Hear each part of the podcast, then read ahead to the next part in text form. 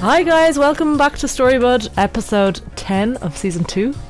Um, Ceire always thinks it's hilarious when I call them by seasons, but you know, that's what they are. We're two seasons This in is now. the Near FM season. I can't wait for a rap party. But you did t- tell me that you're going to buy me a bar of chocolate after this, which is Yeah. very exciting. Yeah, in the garage on Do the way you- home if it's still Are you open. going to pick it? Or Uh, no, you can choose. and if we go to a garage, usually they have some sort of offers on, so you know, I might just give you a budget instead of like a fiver. well, before you just jump in, one of my favorite things to know about people is what their favorite chocolate bar is. Ah, but you, I, don't know if you have one. I don't. Or I go. I you'd like obsess. No, like I. Do you remember the cream eggs thing? so I'll love cream eggs, and I'll have like three a day for six months, and then I can never eat them again. You don't eat them now, though, do you? No, but that's the bad thing about that. Then everyone's like, "Oh, she loves cream eggs," and people still give me cream eggs all the time. what about white? Those white cream eggs. no, disgusting. White chocolate all, altogether is just a bit gross. Mine is fruit and nut. Ah, that's a good one. Well, how would you feel about a tiffin? Do they still exist Oh, with the biscuit? No. Oh, oh, I don't know. Interesting. But I eat it out of the freezer. Oh yeah, don't get that. So I don't know. I just prefer. Curly Wurly's a good one for the freezer as well. Anyway, send us your favorite chocolate bars. We'd love to hear about them. um, and what oh, thing I discovered today before we move on from the food was peanut butter on toast with fresh raspberries Oh, mushed into it. banana. Yeah, you could do banana either. Anyway, it was a, it was a surprising good time. That's very. Is that the new avocado? Maybe, um, which would have to be almond butter instead. anyway, what we thought would be interesting to talk about in this week's episode is relationships. Do we have to talk about our own relationship? But friendships, family relationships, work relationships. And we've touched on a few of them before, but I think as you get older and wiser, just because it's the last episode, I'll say it. As one gets older and wiser, Okay. um, your your attitude towards them changes. I think maybe you just evolve, or maybe it's like I have a bit of a lightning bolt thing going on at the moment because I am not working as much as I was, and I have a lot more time. So if something happens with somebody, I'm able to go, okay, what did I say? What did they say? How do I feel about this? What's a rational way to behave?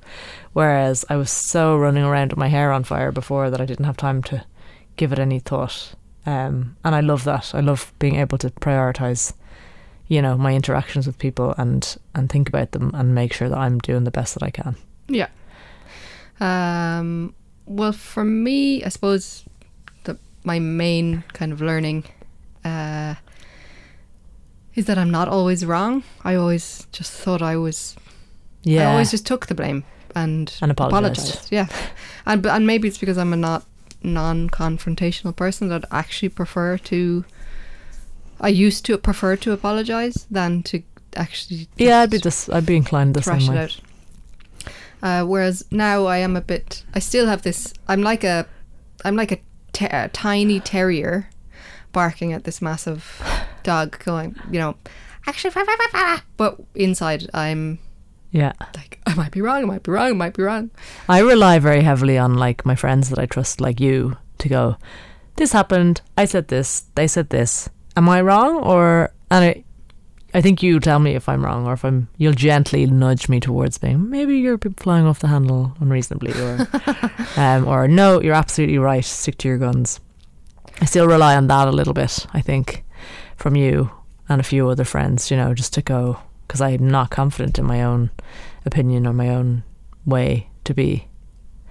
Um, but with friends, I think it's really difficult because people change so much. And if you have friends for 20, 30 years, uh, you know, you both change. And it's okay to outgrow people as well, you know? Yeah, I think the longer you have been friends, the harder it is to I mean, we've never had a let it go. big row, have we? Or any yeah, row? but I mean that is have we, though? a me. row. Yeah. No, only over like only that. I don't think we even had a row. But You cutting your toenails and them landing in my water. Yeah, that time. I think that's fair enough. Uh, I that we spent a month together. Like you'd annoy each other and you'd just be like, "Oh, you doing that? Okay," but not like shouting. But Yeah. that's the thing. Like I, you know, if I've with other friends been struggling or found it hard and been trying to mend friendships that just are done or have have you know run their course or whatever it is, and you always say to me, "Oh, it's too hard. It shouldn't be that hard." And I think that's a really good marker as well. You know, like the friendships are hard in terms of going through things with people and you know seeing them sad or unhappy or frustrated, and there's nothing you can do to help. But it shouldn't be a constant. It shouldn't feel like a game or like you're second guessing what somebody means or Yeah. Uh, well, I suppose in, I don't know. I'm obviously I'm not a qualified in any kind of I am. anything. It's fine, I am. Go on. Uh, I'll tell you if you're wrong. I no no nothing is perfect. There's no relationship is perfect. No family is perfect. No friendship is perfect. But I do think that uh, I've been lucky enough to have uh, a model like my parents' relationship is pretty good, Mm. and my relationship with my siblings is pretty good, and with each other. It's not to say that there's never hiccups or Yeah. whatever. Um, and my own uh, marriage relationship is good, and then I have you for twenty years, and that has always been Yeah. good. So, to me, uh, something that is really hard work, I'm like, what the f- like? Yeah. Why does it have to be hard work? So it maybe it's easy for me to say, Well- Jesus, that sounds like hard work, not worth it, because I'm not used to having to work super hard to maintain. Yeah. Or maybe See, I I, work hard. I always had a thing that I grew up with. I don't know where it came from, but that I think probably from my mum that everybody you should put everybody else first, Yeah, and you never want to be selfish or inconsiderate.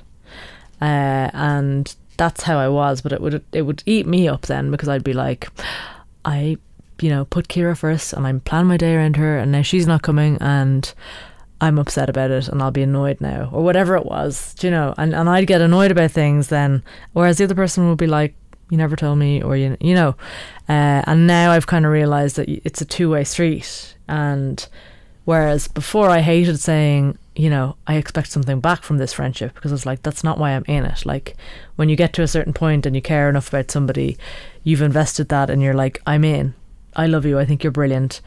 I want to do whatever I can to make your life easier, better, happy.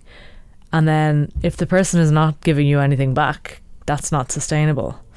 Whereas I I would have thought beforehand, before, you know, the last year or so, how dare I expect anything back? That's not what friendship is. yeah, And now I'm like, well, there has to be a bit of give and take. And it's almost like a like a leaning support where, you know, I call you and bawl about my day or whatever it is, whatever my problem is. And in doing that then you feel you can call me the next day and tell me about your you know, yeah. it's a dependency thing. Uh, but I would have always been like, don't be so selfish, you know, and almost kind of, it's horrible to say, but almost kind of martyrish about it. It's like, well, I've done the right thing and I've done all the things I can do for you and you're still not doing what I want. And, you know, uh, that has been a real revelation to me. I don't know, maybe I'm just a selfish bitch now. but, you know, it's like pour your own, put your own life jacket on before you go and put someone else's on yeah, you know you need to be uh, and that's because like my i like to think that my biggest priority in life is the people that i care about. Friends family you know relationships whatever. And i think you have to it's not selfish but you have to make sure that you are good before you can be any use to them. Or even just not be like a snappy tired wagon which is kind of how i was getting. You know people would ring me and say how are you? Haven't heard from you in ages. And i'd just be like what do you want As why does everybody want something from me? Because I was having tired. a go at you. Because no, they weren't even having a go. They were just genuinely wondering how I was. But did but you I feel like they were having a go at you? No, So I felt said, like they were haven't heard from you." saying, "You're so selfish. You're not doing anything for this friendship. You're not making an effort." Da, da, da. Now, I have had one or two friends say that to me. y- Okay. you know that I don't put enough into the friendship, and I, I, I know I'm assured in my own friendship integrity now that, you know, I am a good friend. Yeah. And I'll say if I'm not, or if I've been crap, or if I've been neglectful, or whatever it is. I'm not afraid to admit it, or look in, you know, look inward a bit and go, maybe I was, you know, irrational about that, or maybe I flew off the handle there, or whatever. I like to think that, you know, but it's it's definitely been a a rejig because I was like always it was all outgoing and I didn't think about the energy coming back and I think you have to think about that and you have to make sure that you're getting something too. Yeah. And if you're not, it's not a big deal. And it's not a big deal to say, you know, to prioritize the people that give back to you, you know, people who reply to the messages or show up on time to come to the thing and aren't just like flaky McFlake. Hmm. Because I think as well, though, with my work and stuff, I've I've collected a lot of people in the last few years. Now I do have a lot of great friends, and I'm so grateful for that, and they're brilliant, and they know who they are. But then there's a lot of people that I feel beholden to when actually they wouldn't, you know, change their plans for me or whatever it is. But I just have one kind of standard across the board. Yeah. Um, well, I, I, I- think of us as uh, not uh, uh, us. uh, Let's say being people in their thirties and forties as simmering down, Forties. Whatever. Just like beyond twenties that you you start. Let's say we're all a pot of boiling, whatever syrup, and we're getting. We're getting a to become a denser version of ourselves or more confident or, we're not as uh, broad as we used Yeah, to be. We're just a more intense version of what we were when we were Yeah, 15 or whatever. Um, and there's people, and more selective as well with that yeah, but regarding other people. uh, there's people who I would have uh, been not obsessed with, but I just had this overwhelming Yeah, love and uh, interest and yeah. You wanted them to be around, yeah, be yeah. part of your life. Yeah, and I thought everything about them was brilliant and it was just love, love, love, love, love. And now we're still friends, tw- twenty years on.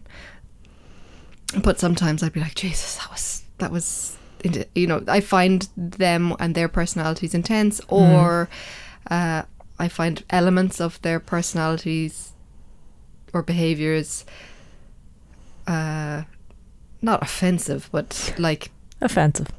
well, just they're not Yeah. they're not as perfect as they used to be when they were sixteen. No, nor am I, but I But they're still, also more adamant about the things that they believe in, and they Yeah. become more. but I can still be their pal Hmm. and still feel love for them. Um, but I, ca- I can say to myself, okay, I didn't like that, but I don't need to. You know, I don't It's need like to love every single thing. Yeah. yeah, um, Yeah. As long as they don't consistently treat you like shit, then uh, then I think we can all still manage. We're just not in each other's pockets as much. I, I can Yeah, see somebody twice a year and be perfectly happy that they are one of my great friends in Yeah. the world. You know? that's great. I think I've loosened up a lot with that in the last while as well. You know, it was, it was very, I don't know. I I felt like I really needed to maintain the friendships a lot more. When actually, if they're there, they're there, and Yeah. you know, you know that, and it's kind of like chill out a bit and relax into it, and know that you know you'll always be able to meet up and have a laugh, even if it's every two or three years. You know, we have some friends that we only see every few years, and it's still a great laugh. Yeah, yeah. Um, and we're about the youngest in our families as well, which I think is definitely a huge contribution to who we are now. And being a bit not needy, but um, we were used to probably A lot of people around. And just being more interested. I mean, more interested in what's happening to somebody else than they might be in us. I don't Yeah. know because when you're five, You're looking up to your sibling is in college and everybody's talking about their degree or whatever, but Yeah. they're not asking you about your jigsaw puzzle.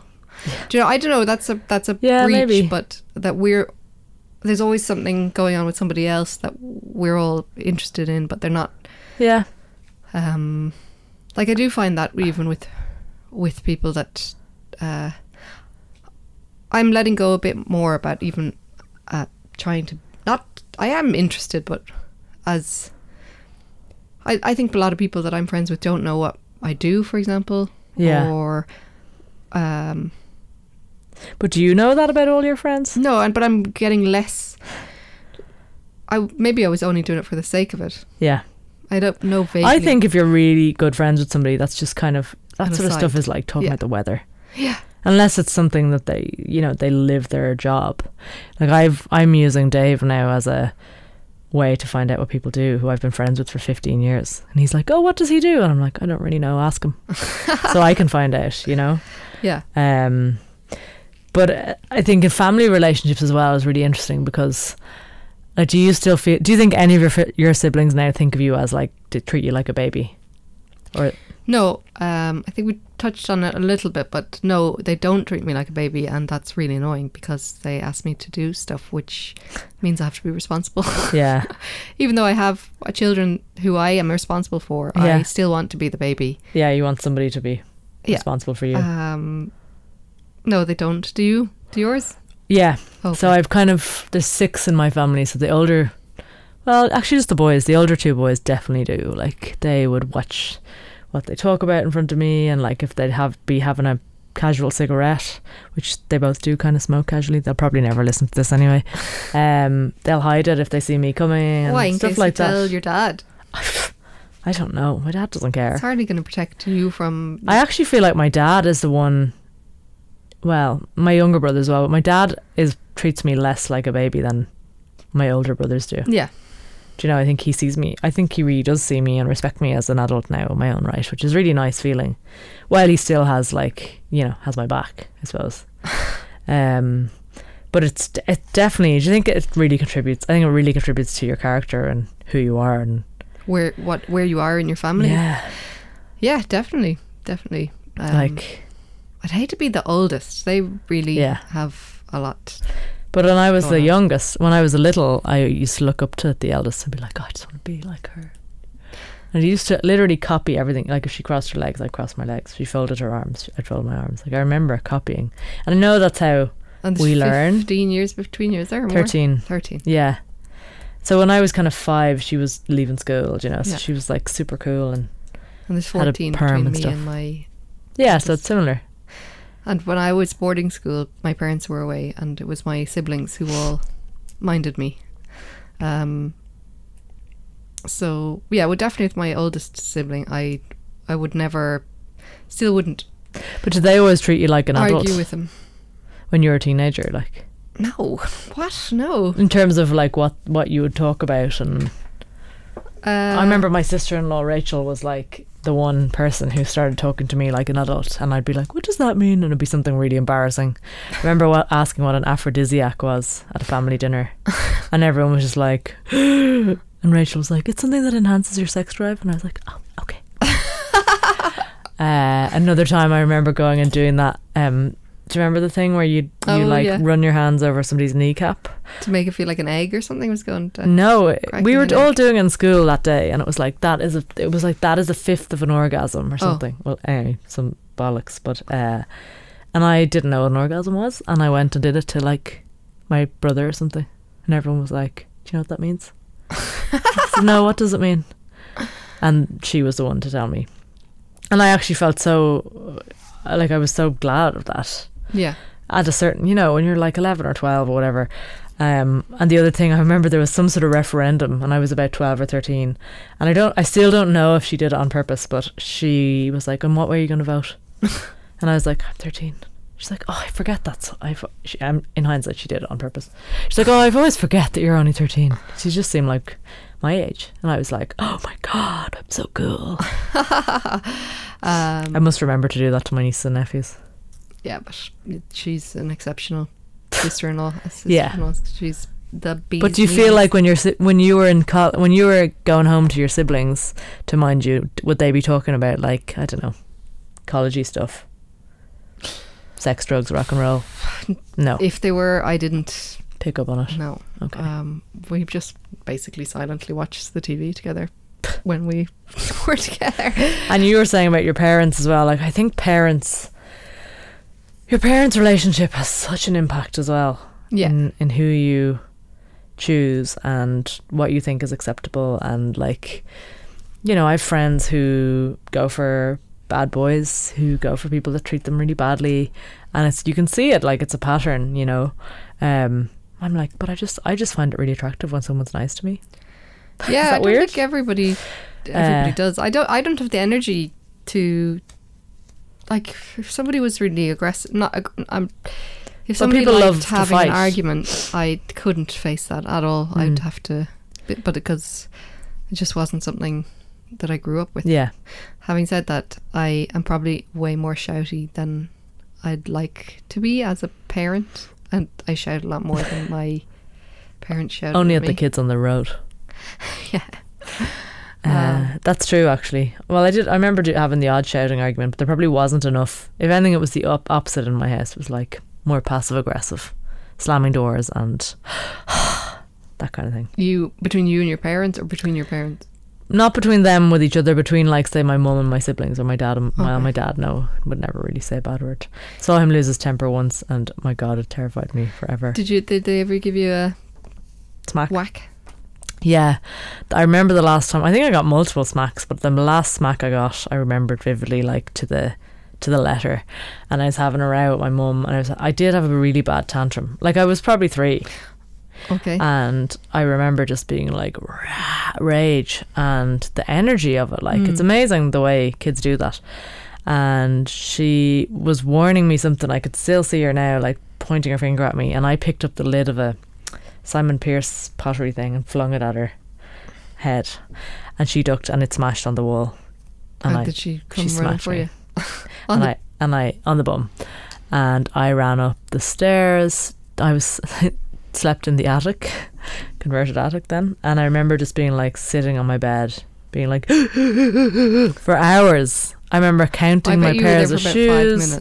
I remember like looking at tr- trying to play with my Barbies, trying to go downstairs to see if she was there and she was going to come up and say sorry. Like I remember the tick tick tick of the clock on the wall. And then my dad came home and was basically like, "Ah, you're sorry. Are you sorry?" and then my mum made my favorite thing for dinner, which was baked eggs. Gross. Yeah, with cheese. What? Uh, and it was still a bit tense. Dinner was still a bit tense now. I was a bit like, I wanted her to apologize to me, kind of thing. and you think you were three? I think I was three, yeah. Because I pretty much remember everything from when I was four. Really? So that was definitely before then, yeah. Uh, But I remember my nephew used to have savage tantrums, and he's a sweetheart now. He's like 11. But like nine times out of ten, you'd arrive at their house and you'd come in, and he'd just be sitting out on the stairs, covered in snot and tears and everything else. And then he'd come in, and it was like he'd had a lobotomy. Like that, it would just take all Just his energy. Yeah. yeah. So it's just a, it's a growth thing with kids as well. But your kids never had bad, really bad Tantrums? tantrums, did they? Um. Because they can do whatever they want. No, but I definitely. I mean, that's another thing that I. I don't know if I've learned it from having kids, but um, this this thing about trying to let go of control, like Yeah. I, with my seven-year-old daughter, I I, the other day she was, she was walking and her feet were smack smack smack smack smack smack smack. Uh, she was just thumping her feet, and I had given out to her, I'd say about ten things, given out to her about Oh, yeah. ten things, and I was like, stop walking like that. I was like, I'm fucking crit- criticizing about the way she's walking.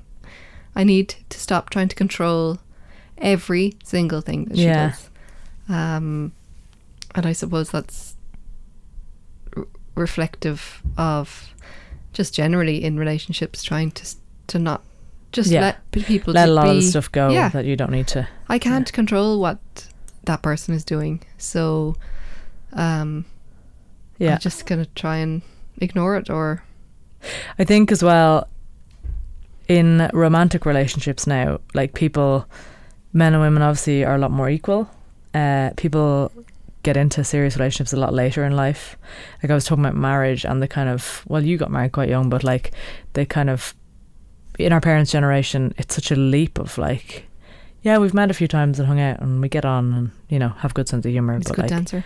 let's spend the rest of our lives together and see what happens Yeah, and there's and they hadn't lived together and they hadn't you know it was such a leap and it's like i don't know the odds of that working out and being able to have loads of kids and raise them and be great. It's pretty amazing even now you see then that that thing of like people being more condensed versions of themselves so they meet their partners when they're yeah, 30s 40s and it's like i'm taking no shit from you i know exactly who i am whereas they would have kind of grown into each other, having met when they were twenty or Yeah. twenty one, and you know gone through all the firsts of a house and whatever else together.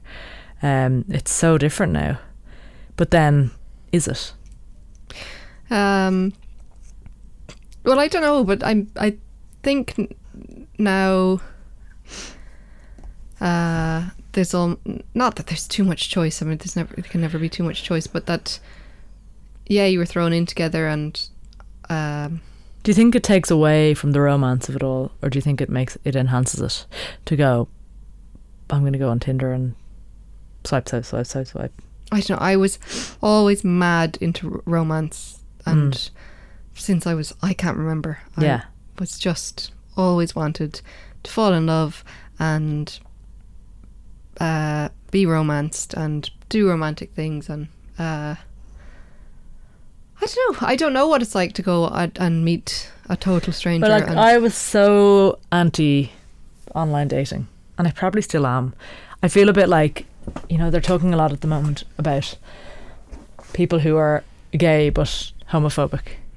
okay. I feel like I'm so anti online dating, and yet now I'm a product of it, or not a product of it. But so basically, for ye- I've been single for years and years and years, and everyone was like, "Just go online and go on a date, and it's great, and you'll enjoy it, and you'll have the crack." And I, first of all, I was like, "No," because it's so unromantic and un But I mean, it's always somebody coming up yeah, grabbing you in a bar. Yeah. Yeah, well, that was my f- primary reason. Then the other one was like, I am a weirdo magnet. The Yeah. the people that you know I would meet, like God forbid, no, can't do it. Uh, and then I got I got the apps numerous times, and I'd look at them and be like, oh. Uh, and then I was going back to work, and I was like, I'm going to do this once, so that I can tell everyone I've done it, and they can piss off and leave me alone. And I mean, you, I went through every step of the way with you. You were like, let I me do it. when you're on. I really miss. I miss. And then app. I'd be like practically marrying this guy, and he'd be like, "Oh, I'm leaving town on Monday," and I've never met him. But uh, anyway, I said I'd go on one date, and I went on one date, uh, and I was kind of going. I was so nervous, and I was like, "I just have to stay for 15 minutes and be courteous," and then I've done it, and I never have to talk about this again to anyone. They can all piss off and leave me alone. And the, that was like nearly a year ago now, and it worked. And and I, and even in the beginning, you know, I had a problem about saying, "What? How did you guys meet?" And I would just say, and I'd get him to just say the pub that we met in okay. because I just didn't like it. I just don't think it's, you know, But like, well, I you know me suppose telling your grandkids. you, not that I know of, um, weren't like you know in when I was in school and college, you'd go you'd go out and then you'd go to a nightclub or whatever, and you'd snog somebody, and then you'd go home and you wouldn't even know who the fuck they were. Or I don't think you. No, I never. much of I never did much of that. That never really appealed to me though. So yeah, so I think maybe that's would be more to me. If I was single now, I'd be all over all the apps, Really? and I wouldn't. Yeah, I wouldn't think it was gross or I mean, I don't, and I remember even when we started going out, saying like talking about it, and being like, I just think it's weird that we don't know anyone in common, and we don't. And he had done a bit of dating uh, on apps and stuff, and he was like, I don't. yeah. Okay, grand. Um, do you know? And it's kind of amazing. I kind of second guess that all the time as well. It's like, well, th- that's mad. Do you know? Uh, but it's the same. It's the same thing essentially. It's just we've come at it a different way, and you still, you still. It's just the initial intro. It's not like we got to know each other online for a year. Yeah. And do you know the way you hear on like catfish and stuff? Um, but it's also funny. Like I, I think I just came, I just came to all that stuff quite late in life for whatever reason, and I wasn't ready for it, or I wasn't into it, and I wasn't into casual stuff. And Yeah. then now I'm like, well, it was almost the other extreme. It was like, do I have room, or do I want to make room for this person in my life? Because I had a very full life Mm.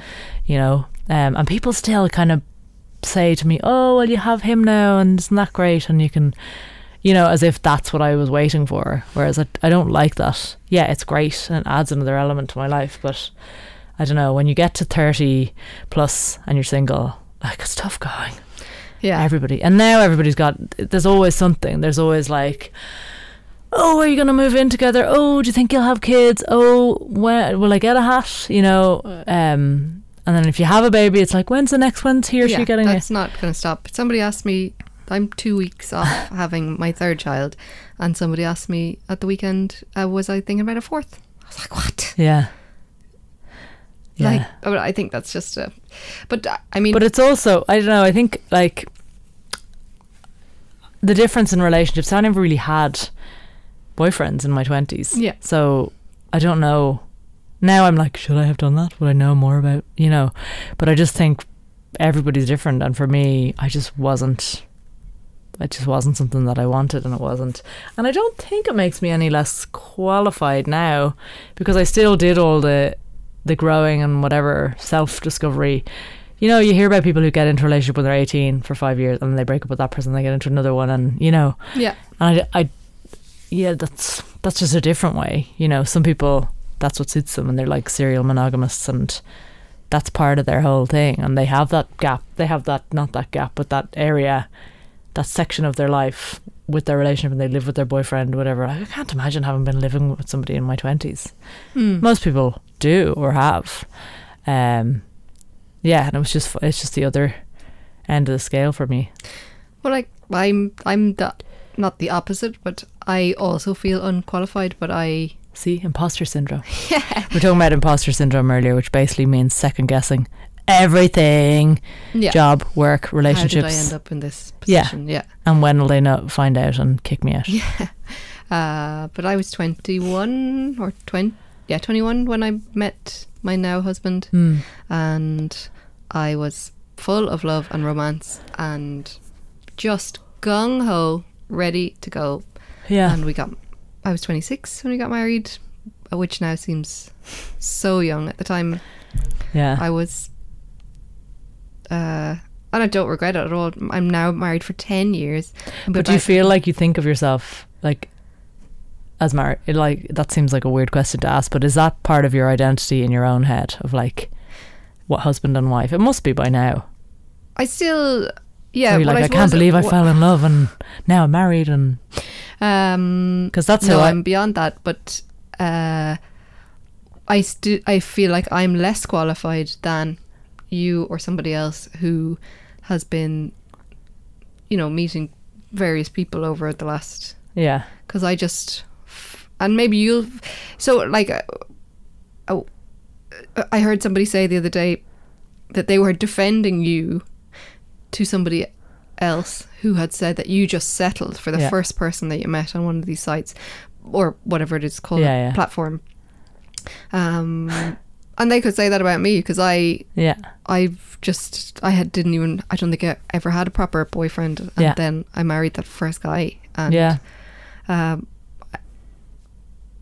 so and some people do that when they're 14 or 15 yeah yeah you know? exactly um and stay married. You know, it's just Yeah, but uh, no, I don't feel. No, I don't. Well, I don't. Yeah, I'm totally.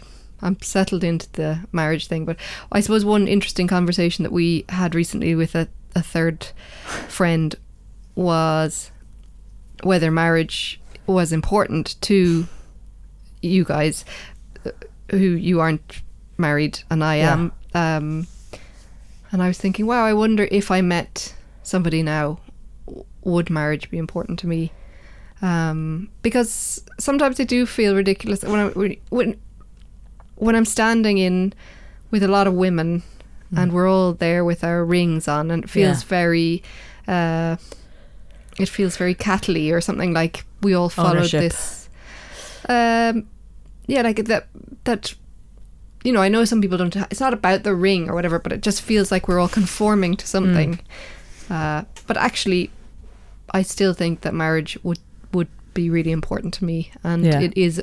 It is really important to me. I, but I cannot verbalize it properly. But I feel safe and um, I feel like there's something solid created by that framework Yeah. of us m- making that commitment that one day and Yeah. having this ring. Um, I think marriage as we know it has evolved a lot in the last 10 years yeah, or ho- however long like you were we were talking about it today with with Morris and you were saying you wouldn't have done I you wouldn't have you wouldn't do it now Yeah. if you were doing it again that that wedding I have a friend who's getting married at the moment or like in a couple of weeks and she's just like this is horrific Yeah. I don't want to be doing half of this stuff I don't remember the. We just had the apart the classic trial. Irish, you know, well, whatever they're called, kind of turkey and ham disco Yeah. type. Wow. Um, no, we but we put an effort, an effort into it, and we. Uh, I thought it was the best day ever, and I had a great time. Um, but in hindsight, something much simpler.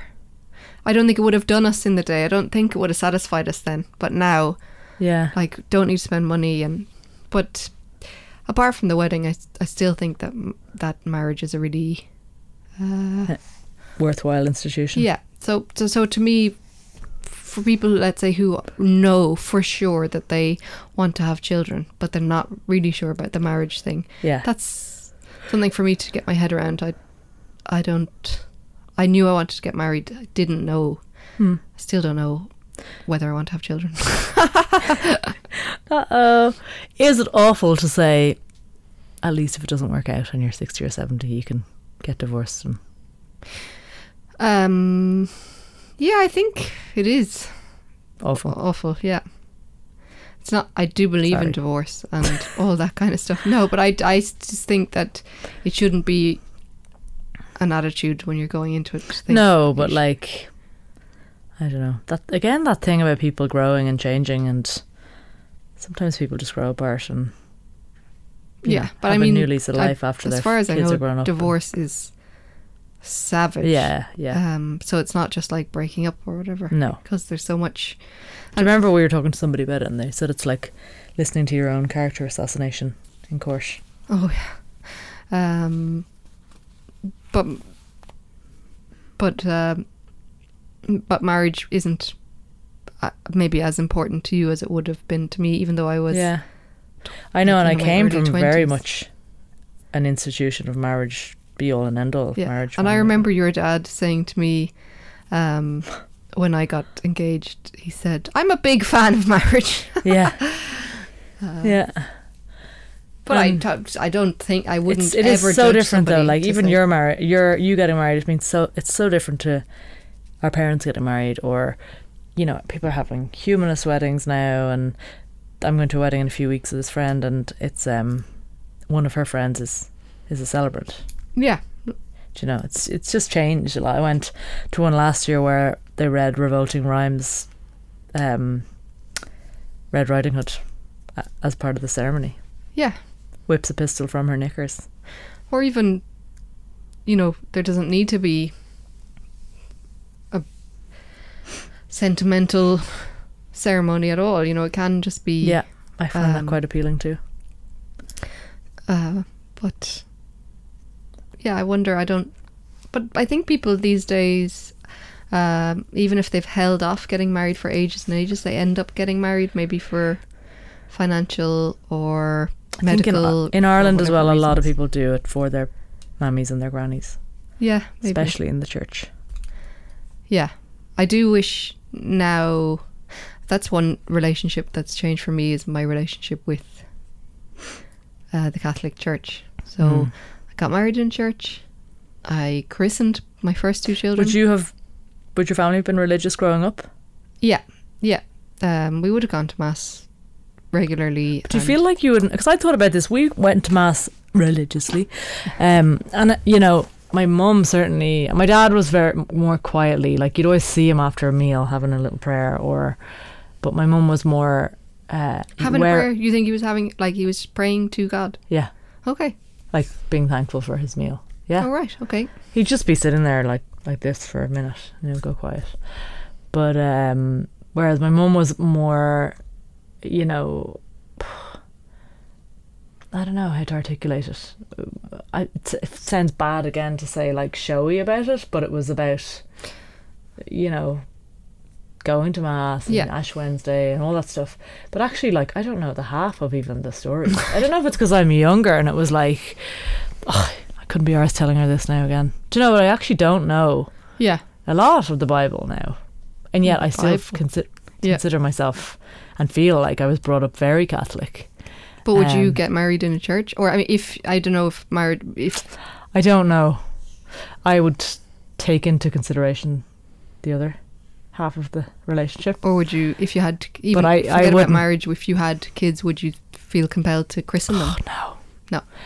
I would really like not to christen them. Yeah. But again, I'd have to take into account whoever their dad was and his Oh, beliefs their dad, but not. Would you take? You, their dad so, for example, my th- th- hopefully in a couple of weeks we'll have a third child, yeah. and because both of us have um, our relationship with the Catholic Church has completely broken down. Yeah.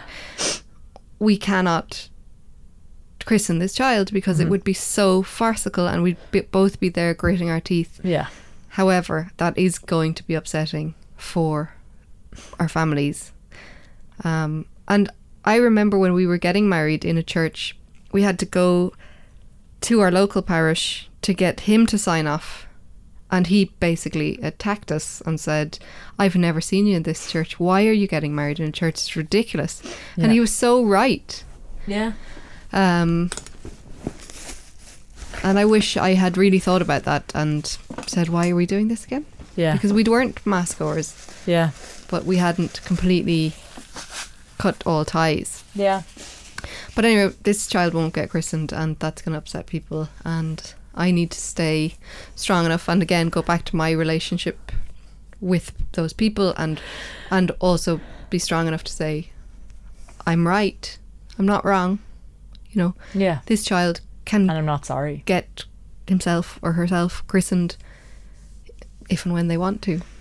Do you think um it's funny like so our generation I think we were all brought up quite Catholic, the majority of us, but then in the last maybe five, ten years I've kind of gone, Oof, actually none of that's okay and you know, it's kind of like you you pull focus and you see it in a totally different light. For me anyway, I, f- I just can't believe that stuff that everyone went along with and almost wore as a badge of honor and the stuff that happened within the church and just how kind of culty almost it is and how women were treated and how everyone just went along with that and anyway i feel like our yours and my kind of generation have had from one end to the other you know the t- seesaw has tipped kind of now i think a little bit more but with our parents like i know my parents were very religious and even I was talking to my dad today about the day that the Pope came to visit, and they all went, and it was a big deal. And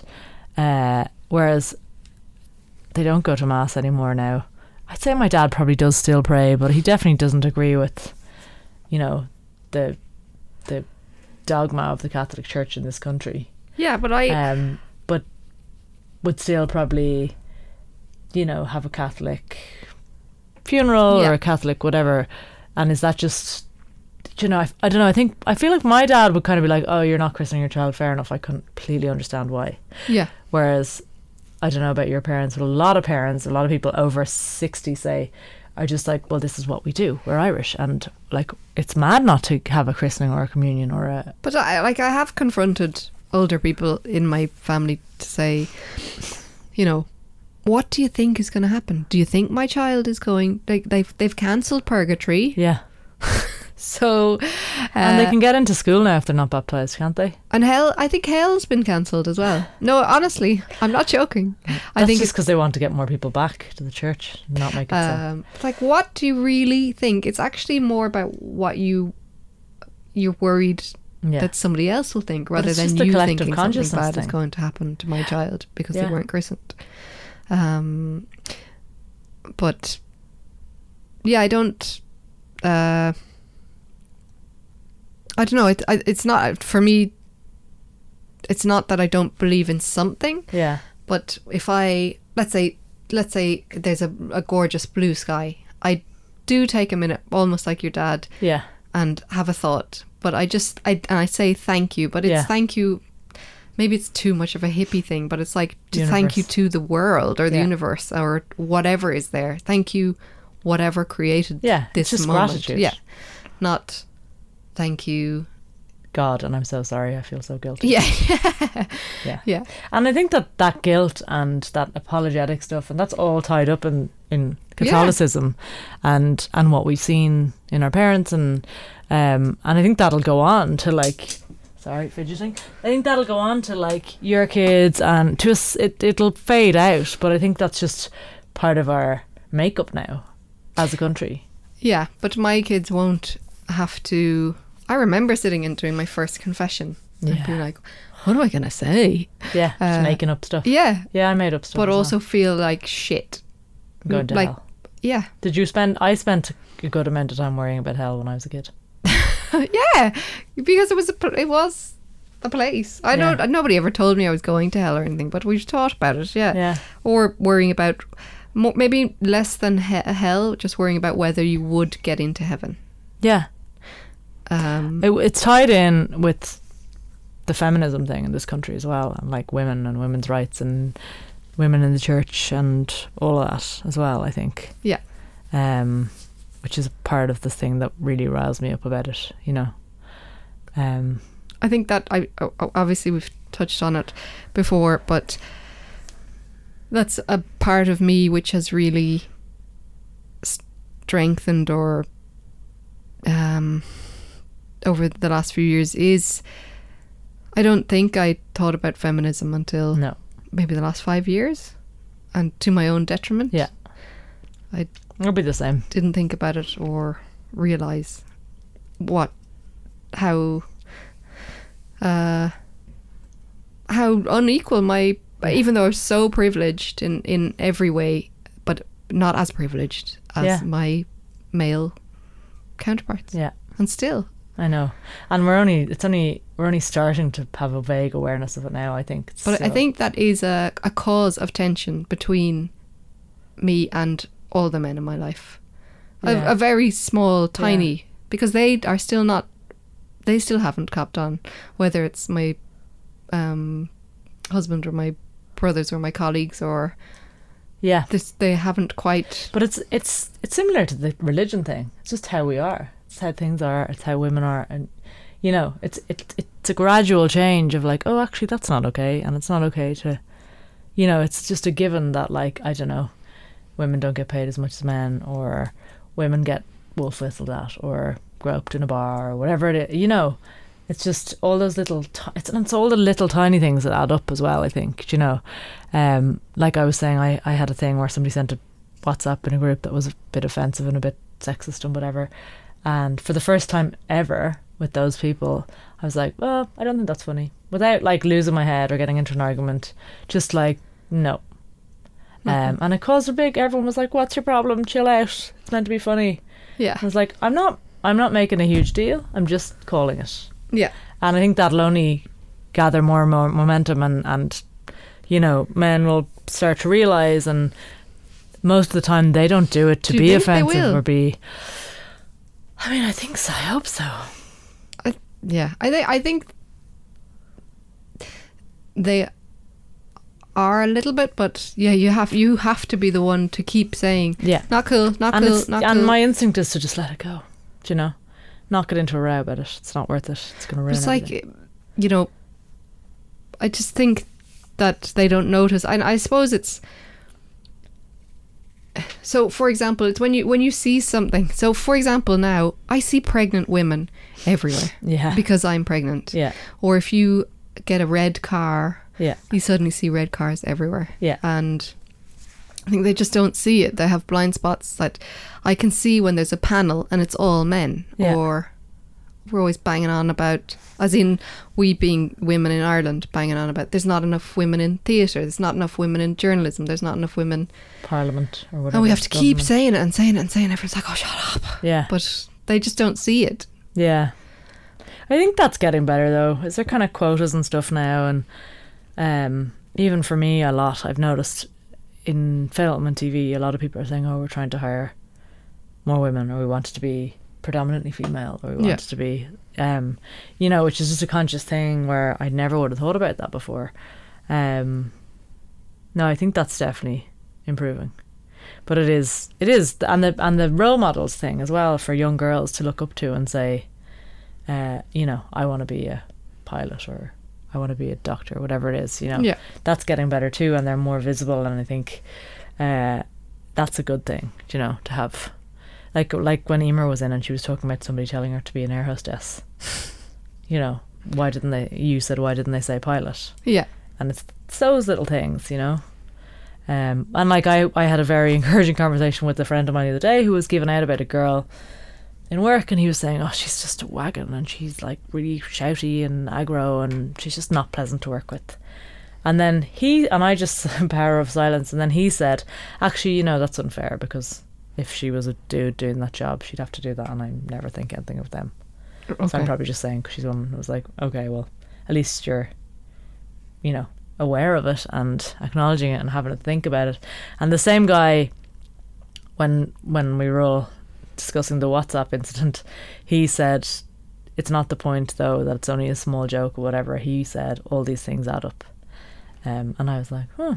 You know, that was a personal somebody changing their tune a bit, and, and actually you could tell that they'd had to think about it and been I've had the other extreme too, where I've been like, oh, had a big frank conversation about whatever it is, sexual harassment and women and how we feel about men and all that, and then the next day they'll go and be like, "Uh," so make some stupid joke. So Yeah. I, again, like religion, it's years and years and years of that's just how we are. And um, do you think your relationship with strangers has changed at all? Yeah. I think people are socially inept now because of smartphones. Bus stops, inept. Neighbours. I mean, I have some lovely neighbours, but like, I've new neighbours now, and I can't. Like, one of them I chat to, and the other one's really awkward, and I don't know if I'm being awkward or making it awkward, or. But I've got to hang up about it now, so it's never going to be okay. Yeah.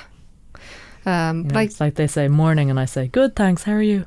That kind of thing, or good night when it's morning, and stuff like that.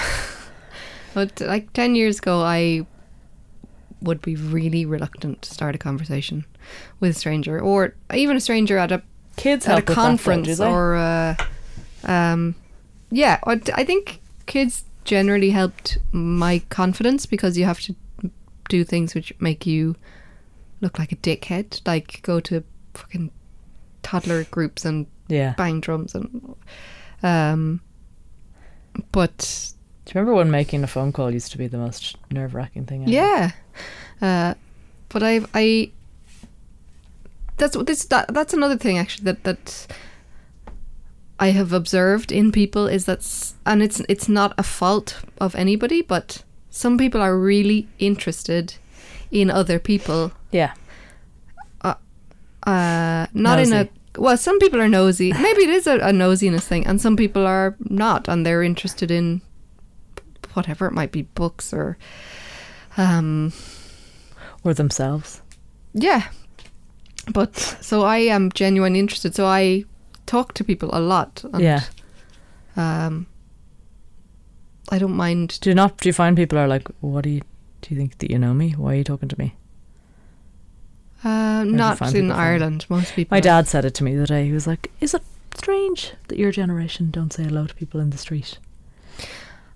And I was like, I don't know. In my neighbourhood, I would say hello to everybody I pass in the street. "So would I," but they don't always say hello back. Although maybe that's just the south side, Yeah. South County Dublin. Uh, I said hi. you. it's hiya, hiya, Yeah. hiya, hiya. Hiya. Yeah. That's what we do on uh, in Donnycarney. Or you know that face of like the grimace of somebody you don't know. Kind of a lip smack. Just like a nod almost. I but I'm probably almost we, we talked a little bit about it. I'm not comfortable with enough with silence. That's something I need Oh, to yeah. work on for myself. we had a for all my relationships. who is he's a bit of a corporate whiz kid, but he comes in with all these philosophies to tell us about. Uh, I was describing him as a bit of a fadster earlier on. It's like the thing. What you need to do is the power of silence, and he was. Te- do you remember? Were you at that? He was. Te- we were having lunch, and he was telling us all about the power of silence and how if you're just quiet, you can make people say whatever you want. Yeah, And then we all decided amongst ourselves at the table to not say anything, and he talked for like half an hour. It's hilarious. but uh, that does I. Those few people who are, they're silent, and it's like a, a drain emptying. It's I can just feel myself Yeah. going, I'm the same. and I just start talking shit. Yeah, I'm the same. like start telling people about my last smear test or whatever. you know, no, it's honestly just like uh, I'm just gonna keep talking until somebody they're just help. like, yeah, uh, Yeah. mm. Or the other thing that happens to me sometimes is you're in the middle of what you think is a hilarious story and you get to like three quarters of the way through and you're like, They should they should be laughing at this by now. Will I make up an ending or But they never seem just not that bored, those people. They were intensely. no? Yeah, Mm, maybe they're just in their own head, thinking about their own thing. Probably. I hope so. but that's something I need to uh, definitely yeah, work on. yeah, me too. I know it's it's really hard, uh, but it's a good one to practice. Not saying stuff yourself. Yes. It's amazing what people. it's a will say. test. Yeah. Totally. Obviously, we're useless at it as we're parged our way into this studio so that we could make you all listen to us talking. just So, trying to see how uh, long I can. uh, Uh, uh, uh, tell us about your last smear test. no, please I'd love to. Um, yeah. Well, it's interesting, and it's. Uh, do you know the other thing when you get to our age?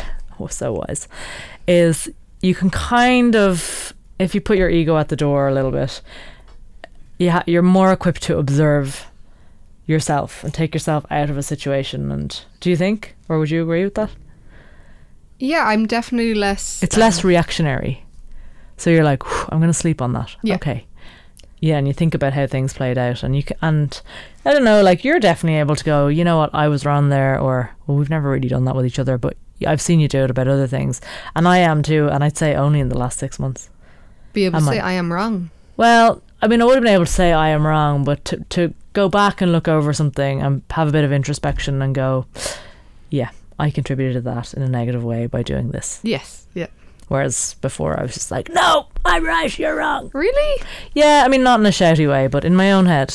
And I just get annoyed about it. Whereas now I'm like, you know what? But easy. said- so easy to just apologize if you if you are wrong, and also to go, you know, I did exactly and said exactly what I meant. So, like it or lump it.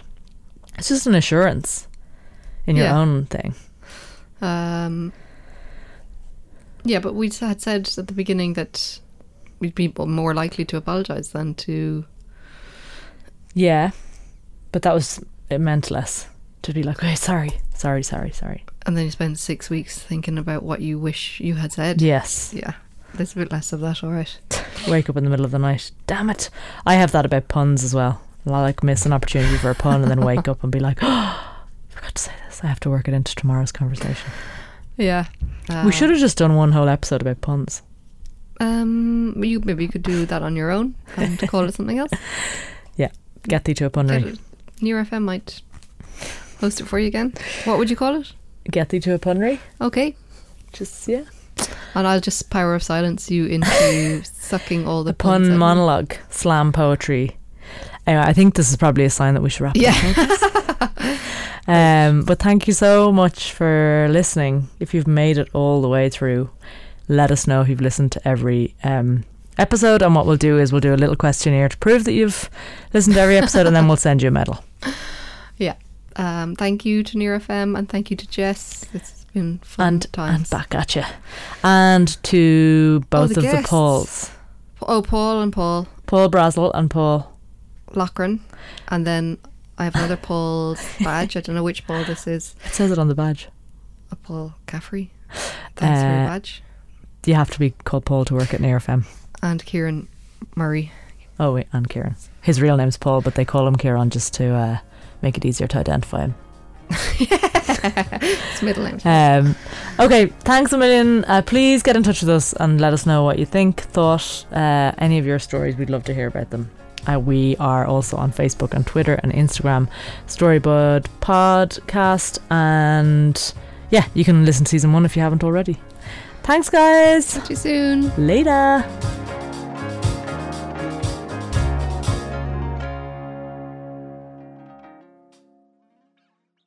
Neocast. Nearcast, your community podcast network. Listen to podcasts about society, people, poetry, board games, and many other topics. Subscribe to a program today. Learn more at nearcast.ie and find out how you can get involved.